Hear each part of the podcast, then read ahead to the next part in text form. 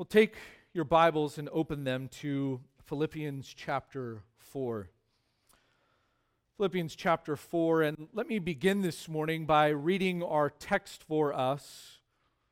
Philippians chapter 4, it's one verse, verse 1. Paul says this Philippians 4 1, therefore, my beloved brethren, whom I long to see, my joy and crown, in this way, stand firm in the Lord, my beloved. A missionary in the, the jungles of New Guinea wrote a letter to his friend. Here's what he wrote He said this Man, it is great to be in the thick of the fight, to draw the old devil's heaviest guns to have him at you with depression and discouragement, slander, disease. He doesn't waste time on a lukewarm bunch. He hits good and hard when a fellow is hitting him. You can always measure the weight of your blow by the one you get back. When you're on your back with fever and at your last ounce of strength, when some of your converts backslide, when you learn that your most promising inquirers are only fooling, when your mail gets held up and some don't bother to answer your letters, is that the time to put to mourning? No, sir. That's the time to pull out the stops and shout, Hallelujah. The old fellow's getting it in the neck and hitting back. Heaven is leaning over the battlements and watching. Will he stick with it? And as they see who is with us, as they see the unlimited reserves, the boundless resources, as they see the impossibility of failure, how disgusted and sad they must be when we run away. Glory to God. We're not going to run away, we're going to stand. That was a man who was not going to give up because he knew the resources that were available to him. He knew of Paul's words in Ephesians 1 that says, Blessed be the God and Father of our Lord Jesus Christ, who has blessed us with every spiritual blessing in the heavenly places. He was a man who knew of the spiritual resources that were available to him in the battle for the truth, and he wasn't going to give up. In fact, he's going to stand firm.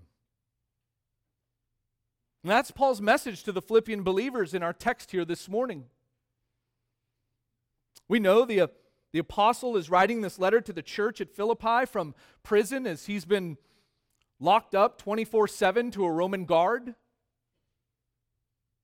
He's there because of his stand for the gospel. But he wasn't going to back down. He was a man who was going to stand. And here in chapter 4 and verses 1 through 9, there's a sense in which Paul ramps up his letter here. He ramps things up. As we've seen in chapter 3, Paul has been telling them that they need to strive for the goal of Christ likeness.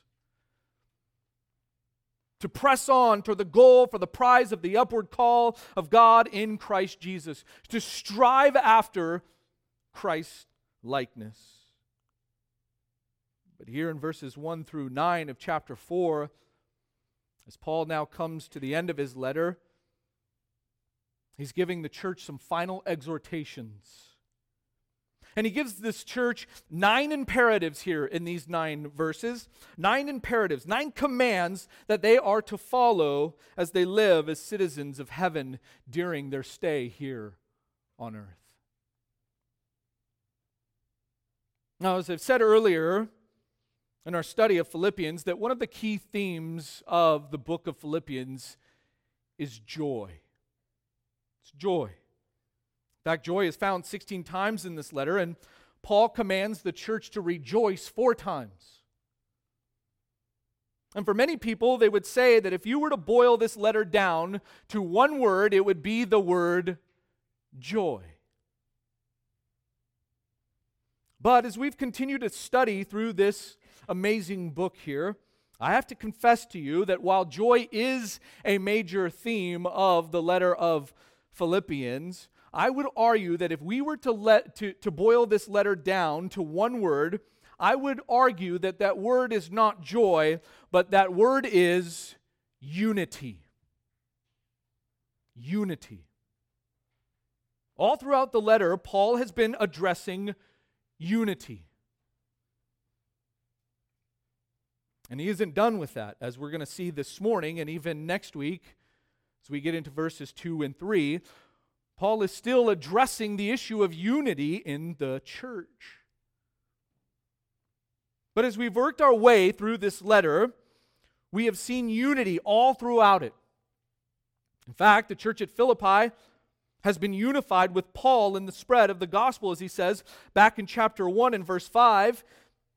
He says, in view of your participation in the gospel from the very first day until now, you have been participating with me in the gospel. There's unity with us in the gospel.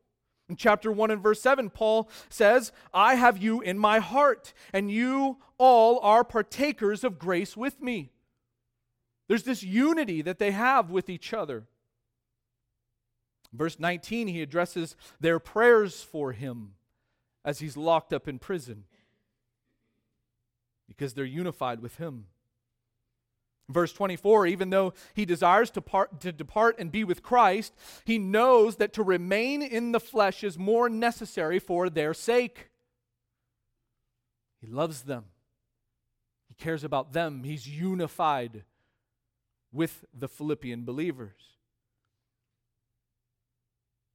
And in verse 27, he wants to hear that the church is conducting themselves in a manner worthy of the gospel. And he wants to hear that they're standing firm in one spirit, with one mind, striving together for the faith of the gospel. Then in chapter 2, verse 1, he tells them of the fellowship of the Spirit that they have. There's fellowship, koinonia, the Spirit.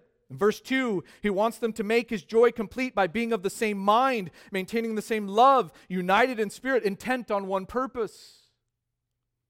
Then in verse 3, he wants them to regard one another as more important than themselves, to be united. Then in verse 14, chapter 2, he wants them to do all things without grumbling or disputing. Why? Because the apostle knows what grumbling and disputing does. What does it do? It causes disunity. Disunity. verse 17, he shares his joy with all of them. There's a sharing aspect of joy because they're unified. In verse 18, he wants them to share their joy with him. He wants them to be unified in joy. In verse 20, he wants to send them Timothy because he doesn't want to send anyone who will have selfish interests and not care about their own welfare because he loves them so much. He's unified with them.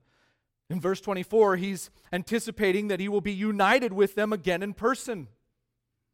In verse 25, he sent Epaphroditus back to them so that he could be united with them again. Then in chapter 3, he warns them of false teachers who will come in and cause division in the church and lead people astray. Chapter 3 and verse 14, he speaks about pressing on toward the goal of Christ's likeness. And notice in verse 14 of chapter 3, he says this He says, Let us, therefore, have this attitude. All of us together, as we're unified in this, we all need together to be having this attitude in us. We need to be unified. Essentially, join me in this attitude so that we're united in this attitude and pursuing Christ likeness together. Then he encourages them in verse 17 to join Notice a word there for unity to join in following my example. Essentially, be joined with me as I follow Christ. Be unified with me. Then in verse 20, he reminds them of the citizenship that they have collectively as believers in Christ. Listen, you're not citizens of this world, you're citizens of heaven. That's our citizenship. Together, collectively, unified. We're citizens of heaven. And all of us are united in Christ as we're awaiting his return, where we will all then be transformed to be like him. And all of this is speaking about unity in the church. And the more and more that I've studied this book, I must confess that I believe that the main theme of Philippians is unity. It's all about unity. In fact, recently I was talking with a pastor friend of mine who preached Philippians a couple years ago. And as we were talking about the book of Philippians, he told me, Ace, I must confess to you that I believe that the theme of Philippians is unity, not joy, but it's unity. Sure, joy is a major theme in there, but it's a unity. And I said, Well, we've come to the same conclusion. Paul longs for and desires unity in the church. But he also knows that there are many attacks on the church with the goal of dividing the church. He knows that division is one of Satan's greatest attacks. In fact, Charles Spurgeon said Satan always hates Christian fellowship. It is his policy to keep Christians apart Anything which can divide saints from one another, he delights in. And Paul knows this. He knows the impact that this has on the church and our witness for the gospel. And so he pleads all throughout this letter for the church to be unified, to be of one mind, to be of one spirit to be striving together for the gospel.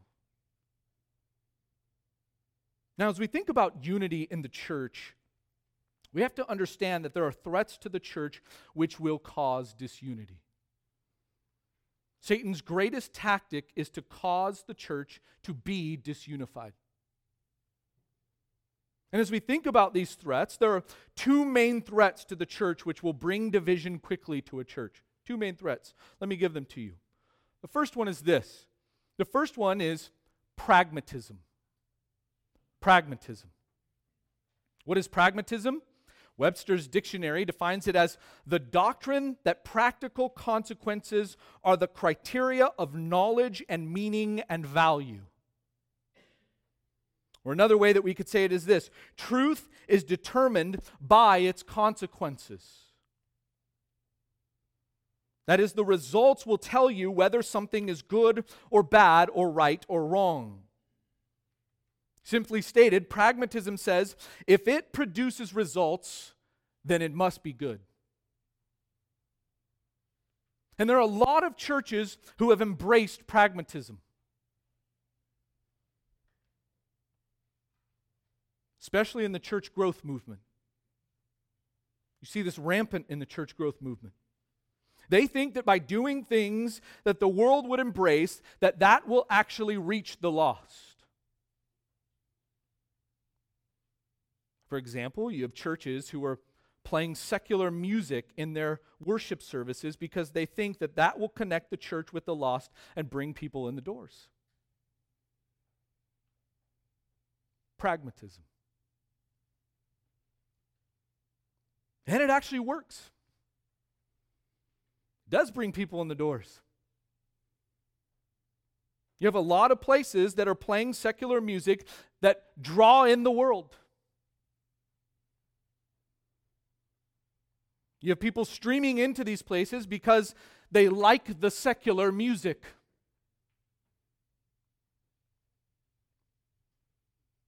But does that make it right? Does God allow for us to sing secular songs in worship service unto Him? No, he doesn't. No, he doesn't. But those people in the church growth movement will say that it draws crowds to churches, so it must be good. But what happens here is you begin to bring in the standards of the world and mix them with God's standards. Or, as many have done, they actually push God's standards out the door and replace them with the world's standards. But the two can't mix. They can't mix. So what happens? The church splits. It's no longer unified around the truth of the gospel, around the truth of God's word, but it begins to embrace the ways of the world. One commentator says the obvious danger of pragmatism in the world is that we lose our focus on the absolute standard God has given us in His Word. When we lose that focus, the church is on the slippery slope to becoming like the world. And then all of a sudden, you get to a point where you don't have a church anymore because it's just a bunch of people that are all of the world. They're not citizens of heaven, they're citizens of this world, which means it's no longer a church. It's just a place where people come to gather together. They can call it church, but it's not church. But what did Paul just tell us back up in chapter 3 and verse 20? Notice what he says there. He says, Our citizenship is where? In heaven. It's in heaven. We're not of this world. That's what Paul is saying there. We're not of this world. We don't want to become like the world. Our goal is to become like Christ, and you cannot mix Christ and the world. In fact, Paul said in 2 Corinthians 6:14, "Do not be bound together with unbelievers." For what partnership have righteousness and lawlessness, or what fellowship has light with darkness? Or what harmony has Christ with Belial? Or what has a believer in common with an unbeliever? Answer nothing. Nothing. But when a church begins to embrace the ways of the world, the church can no longer be unified. Because it's lost its foundation, it's lost its authority. It's lost its standard on which it is to stand, and it can't be unified. Second threat to the church, which is related to pragmatism, second threat to the church is compromise. Compromise. It's related to pragmatism because in order to be pragmatic, you have to compromise on something, right? You got to compromise. What is compromise? One commentary defines it this way To compromise is to make concessions or accommodations for someone who does not agree with a certain set of standards or rules. Now, there is a good side to compromise and there's a bad side to compromise, right? There's a good side to it and there's a bad side. The good side to compromise is compromising with your spouse or maybe someone close to you over certain preferences. Preferences. We do this in our relationships, right? Where we will compromise over preferences.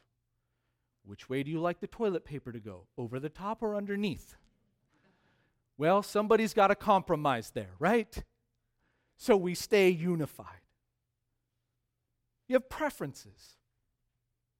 That's the good side to compromise in order to keep unity. But the bad side to compromise is when you compromise on principles or truth. That's the bad side to compromise. When you compromise on principles or truth. In fact, Jude wrote about this in Jude, verse 3. Jude said this Beloved, while I was making every effort to write to you about our common salvation, I felt the necessity to write to you, appealing that you contend earnestly for the faith which was once for all handed down to the saints. What is Jude saying there? He's appealing to the saints to stand for the truth and not to compromise. Don't compromise. When people in the church begin to compromise the truth, they begin to lose the battle because they've given up the only standard on which to take a stand. You see, Satan wants the church to compromise so that he can get in and begin to divide and conquer. John MacArthur said, Compromised truth has no hope of rescuing the eternal souls of men and women. Compromised truth has no hope of rescuing the eternal souls of men and women. We must take a stand for the truth and stand united on the truth. And don't compromise.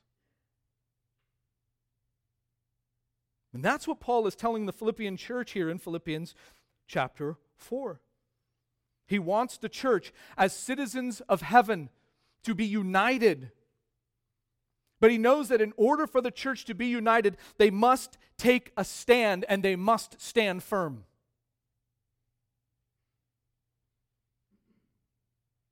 And so, in standing firm, we won't embrace pragmatism and we won't compromise. We can't. And when all of us collectively have this attitude in ourselves, we will be united because we will be standing firm together.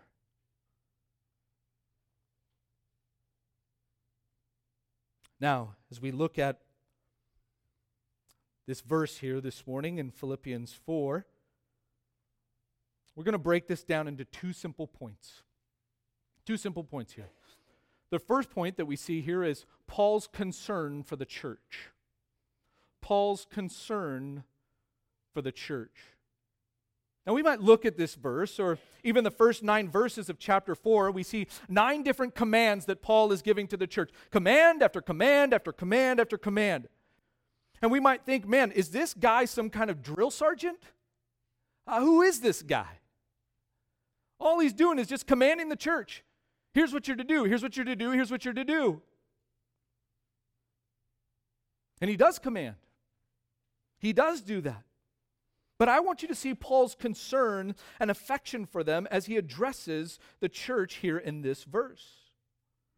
Notice he begins there in verse 1 with this word, therefore. Therefore. What Paul is doing here is he's reaching all the way back to verses 17 through 21 all the way back to verse 17.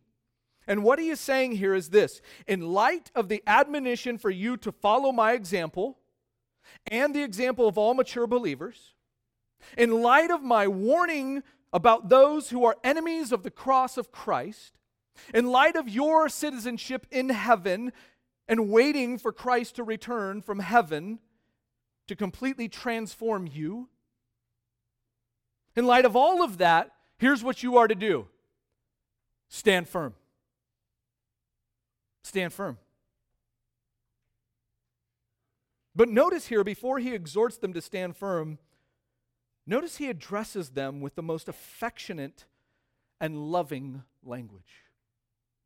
Notice what he says here. He says, My beloved brethren. My beloved brethren. This is the fifth time in the letter that Paul has addressed them as brethren. That is, brothers and sisters in Christ. But this time he wants them to know not just of the relationship that they have as fellow believers in Christ, but he wants them to know that they are his beloved. They're his beloved. The Greek word there is agapetos, from agape, which means dearly loved or prized or valued. He wants them to know that they are the objects of his love. They're greatly valued by him. They're near and dear to his heart. Remember, the Apostle Paul is not some, just some great missionary traveler who just traveled around just preaching the gospel you know, kind of the, the Billy Graham of his day. That's, that's not who Paul was. He's not just some great church planter, but the Apostle Paul was a pastor. He's a pastor, he's a shepherd, and he has a pastor's heart. And he has great affection for his people. These Philippian believers. Listen, the fact that he gives them a command does not negate the fact that he loves them. You see, oftentimes when we hear commands, we think, oh no, that person doesn't love me. It's not true. It's not true. In fact, we do that with our children, right? We command them do this, don't do that. Why? Because we love them. We love them and we want what's best for them. And the fact that Paul is commanding the church to do this is not negating the fact that he loves them. In fact, what is behind this command in this verse to stand firm is a heart of love for these people. One commentator says Paul is laying on the love and laying bare his heart as he calls upon them for a united stand in the Lord. But notice, Paul doesn't just have a love for them. Notice what he says right after that. He says, Whom I long to see. I long to see you. Paul's locked up in, in prison next to a Roman guard, and he has a great desire to be out of prison and to be with these believers in Philippi. Why does he have a longing to see them? Because his heart is united to theirs. Because he loves them. You know what that's like if you're gone for some period of time from your spouse or a loved one you have a longing and a desire to be with them because your heart is united with them. Sarah's going to leave this next weekend. I hope she's longing and desiring to be with me while she's gone. We're united. We love each other. That's what Paul's heart is with the believers in Philippi. He loved them dearly and he wants to be with them so that he could see them face to face. That's the kind of relationship that he desires to have with them. I want to see you face to face. Sure, he could write them letters and they could send him letters, but there is nothing like being with God's people face to face. Nothing like it. That's why we come together on Sunday mornings, right?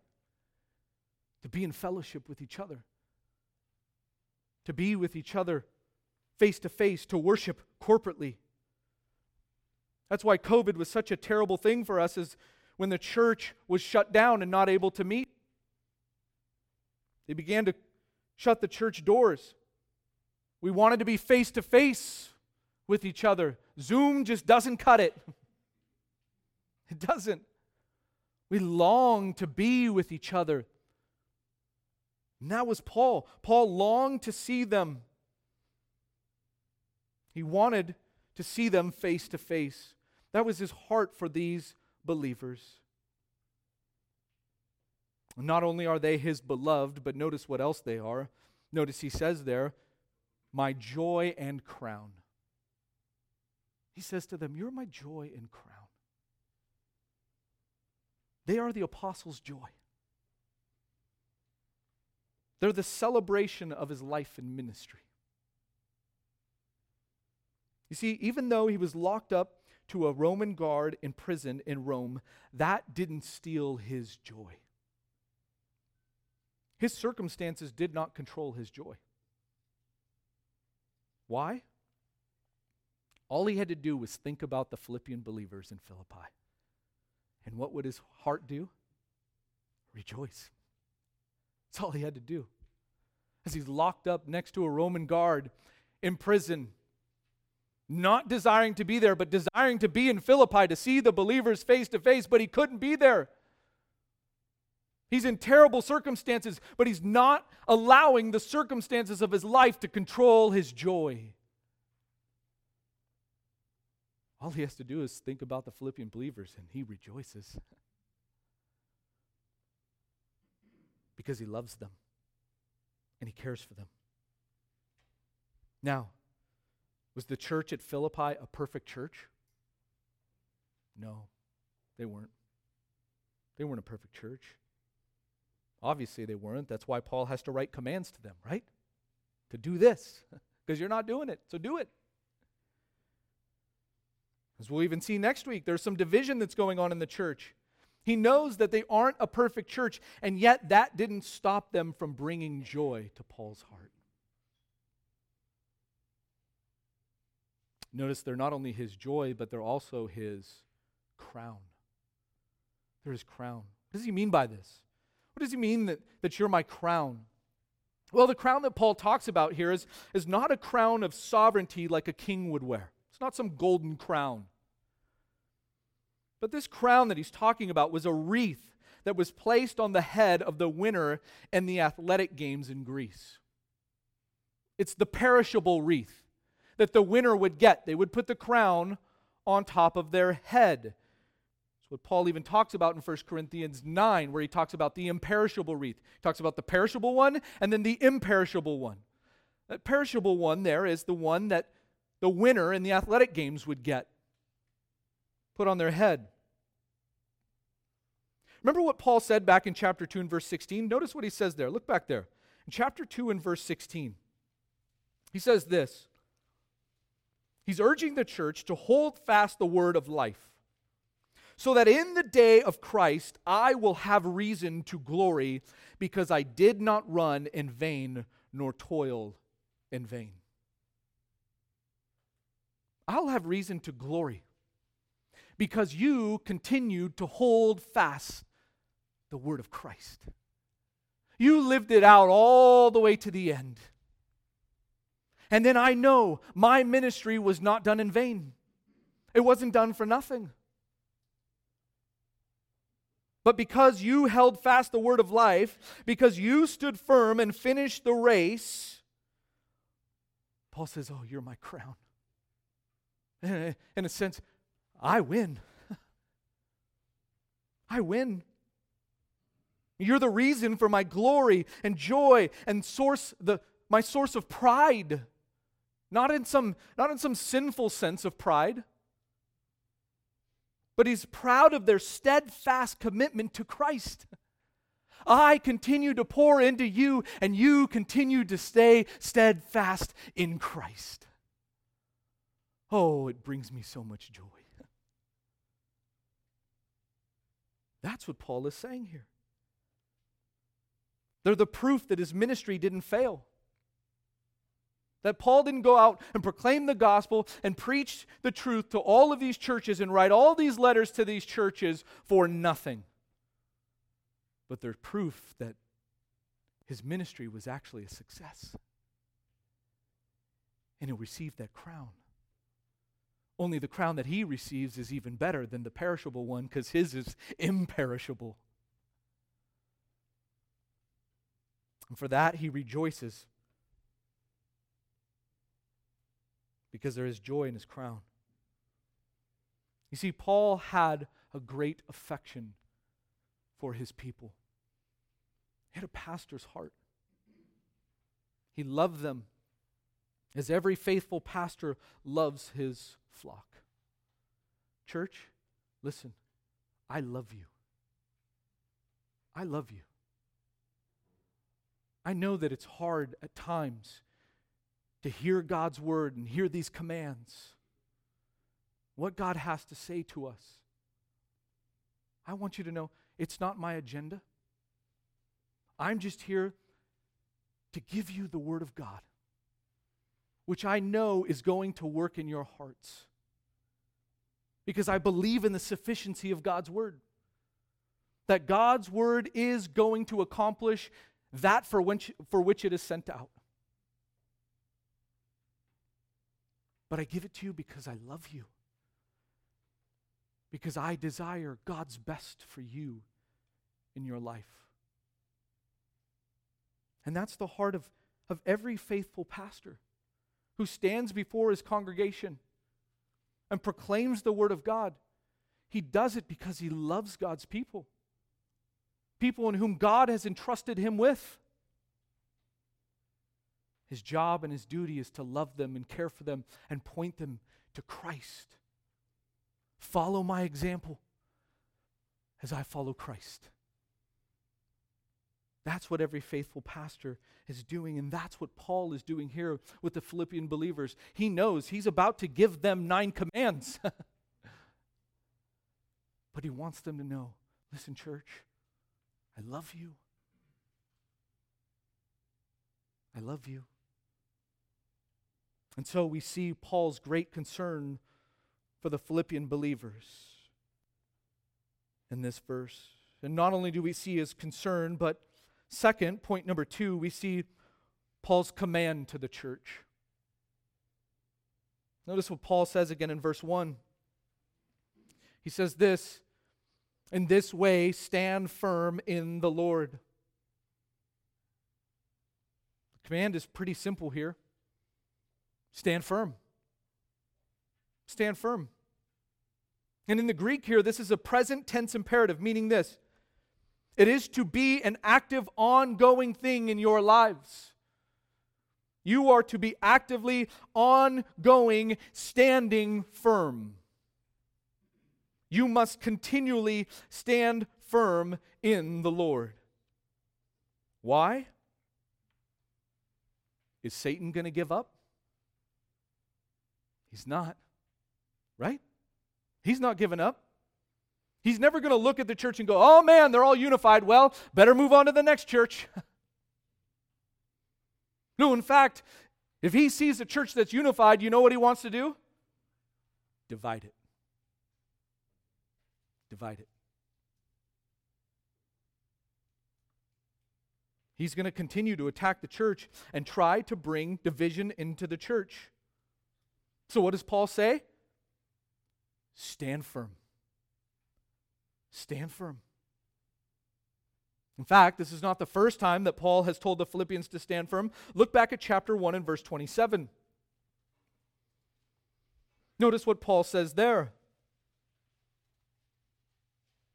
In chapter 1 and verse 27, he says, Only conduct yourselves in a manner worthy of the gospel of Christ, so that whether I come and see you or remain absent, I will hear of you that you are standing firm in one spirit, with one mind, striving together for the faith of the gospel.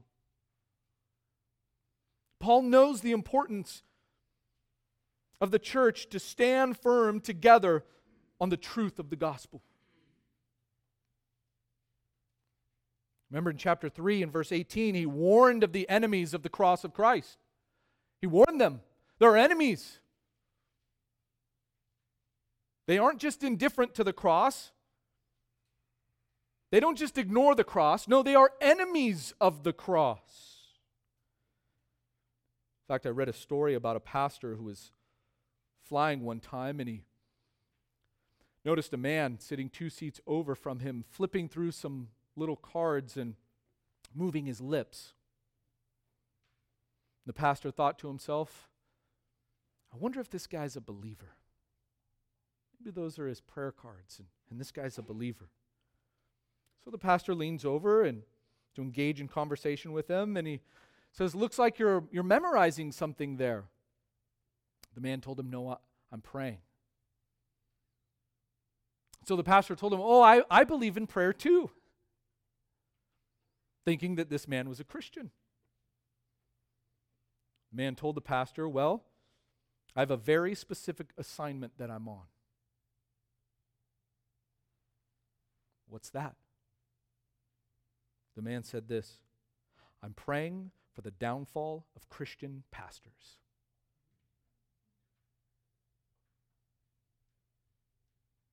Enemy of the cross.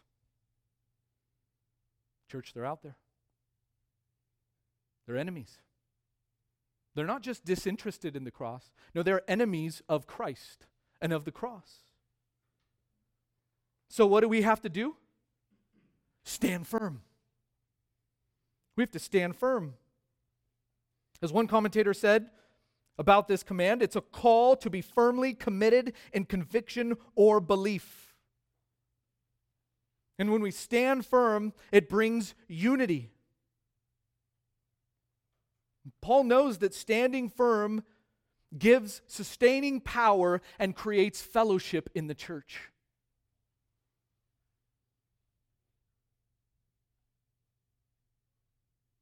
Notice back in our verse, in chapter 4 and verse 1, notice Paul doesn't just say stand firm, but he says stand firm how? In the Lord. Stand firm in the Lord. Remember, we are citizens of heaven, not of this world.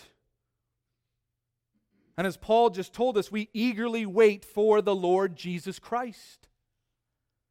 We're his slaves, he is our master. And we stand united in Christ as his slaves in obedience to his lordship.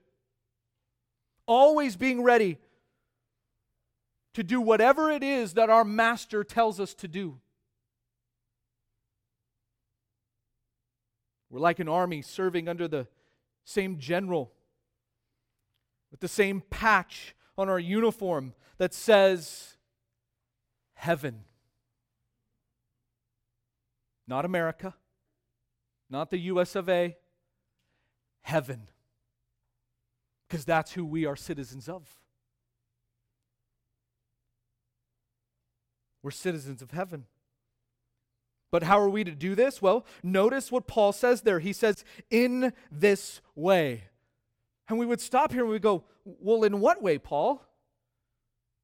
In this way. Okay, what's this that you're talking about here, Paul? What do you mean by in this way?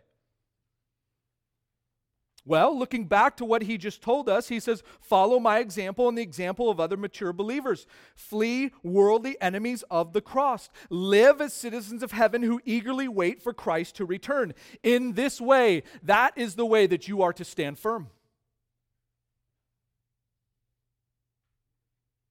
But what's interesting here in, in the Greek, this phrase, in this way, also looks ahead to the commands that Paul is going to continue with in verses 2 through 9. In all of this way, in all of these ways, we are to stand firm in the Lord. As you're pursuing Christ likeness, as you're following after examples, men and women who are examples to you of what it means to be a follower of Christ, as you're living as citizens of heaven in this world, stand firm in this way. We don't compromise. We don't live as the world lives. We don't follow after the enemies of the cross, but we stand united as those who are in the Lord. And we continually stand firm. That's the command. And then notice how Paul ends this verse. He repeats again, My beloved my beloved. He wants them to know how much He loves them and cares for their soul. He com- his command is, is to be taken serious because He loves them. It's as if Paul says, I love you, church. Stand firm in the Lord. And remember, I love you. I love you. And all of us would do well to heed Paul's command, right? Remember, this here is not just a command to the Philippian church. This is God's word to us, right?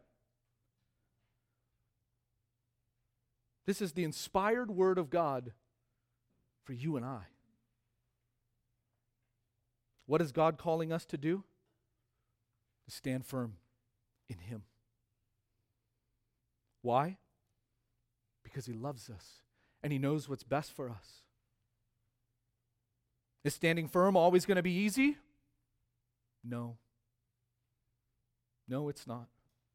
It'll come with its challenges and its hardships. But when we obey God's word and live according to his commands that he gives us in his word, listen, church, there's great blessing. Great blessing. And I can promise you that if we are a church who's united and standing firm in the Lord, Satan will attack us. But Christ will conquer, right? He is the rock on which we stand. In closing, it was April 18th, 1521. Martin Luther was on trial at the Diet of Worms. And he was asked to recount all of his works and the things that he had said against the Pope and the Roman Catholic Church because of their false teaching. And when he was asked to recount all of the things that he had said, all the things that he had written down in his books, here is what Luther said. He said, I'm conquered by the holy scriptures quoted by me, and my conscience is bound in the word of God. I cannot and will not recant anything, for it is neither safe nor honest to act against one's conscience. Here I stand, I can do no other, so help me God. Amen.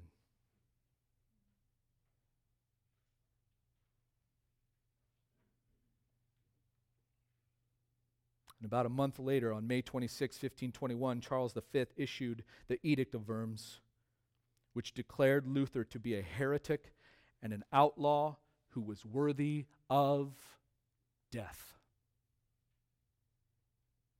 A death sentence for doing what? Standing firm. Standing firm. May we learn from this great reformer and be a church who is united and standing firm in the Lord. Let's pray. Father, thank you. Thank you for the truth of your word that convicts us, that challenges us, that commands us in what we are to do. Lord, we know that it's not always easy, but we know that you command us to do all of these things in your word because you love us and you know what is best for us. We thank you for your great love for us. Thank you that you didn't just leave us on our own to try and figure all this out, but you gave us your written word, your perfect, inerrant written word that we can stand on